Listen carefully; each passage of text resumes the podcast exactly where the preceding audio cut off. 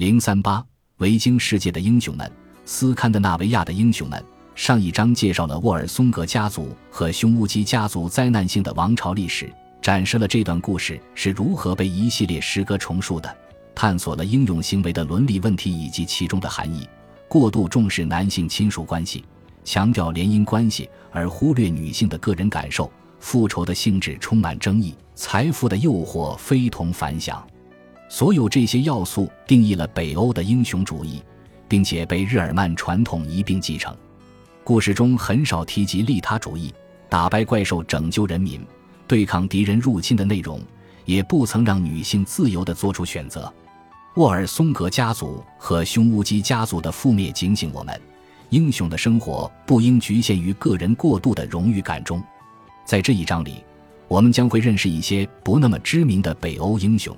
了解他们对英雄身份的不同理解。